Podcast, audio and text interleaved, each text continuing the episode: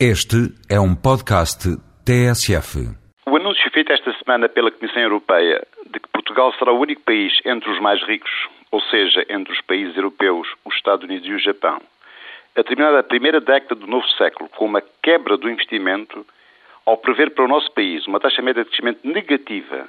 para a formação bruta de capital fixo em cerca de meio por cento entre 2000 e 2009, que compara mal, muito mal mesmo, com os crescimentos positivos de um pouco mais de 4% da Espanha e 2% da média da zona euro, a Comissão Europeia mais não faz do que confirmar que depois dos anos dourados da década de 90, Portugal entrou no século XXI com uma procura interna fraca e deprimida, grandes debilidades competitivas no setor empresarial e uma alteração demasiado lenta do seu modelo de especialização económica que se mantém pobre, quer em termos de qualificação de mão de obra, quer em termos tecnológicos. A Comissão faz ainda, para os dois anos que faltam para terminar a década, 2008 e 2009,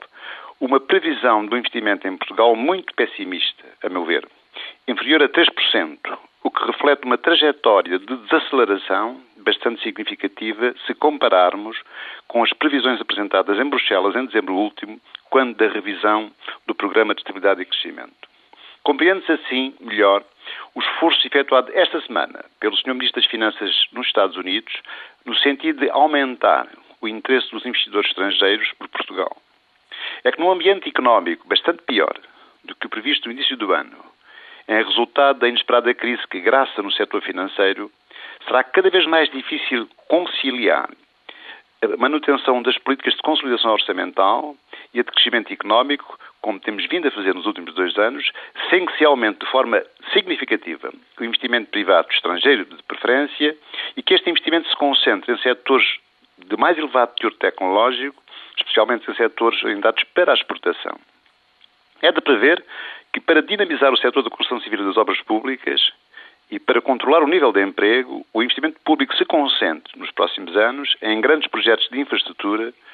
como sejam no aeroporto de Lisboa, as redes transeuropeias como o TGV, nas plataformas tecnológicas, enfim.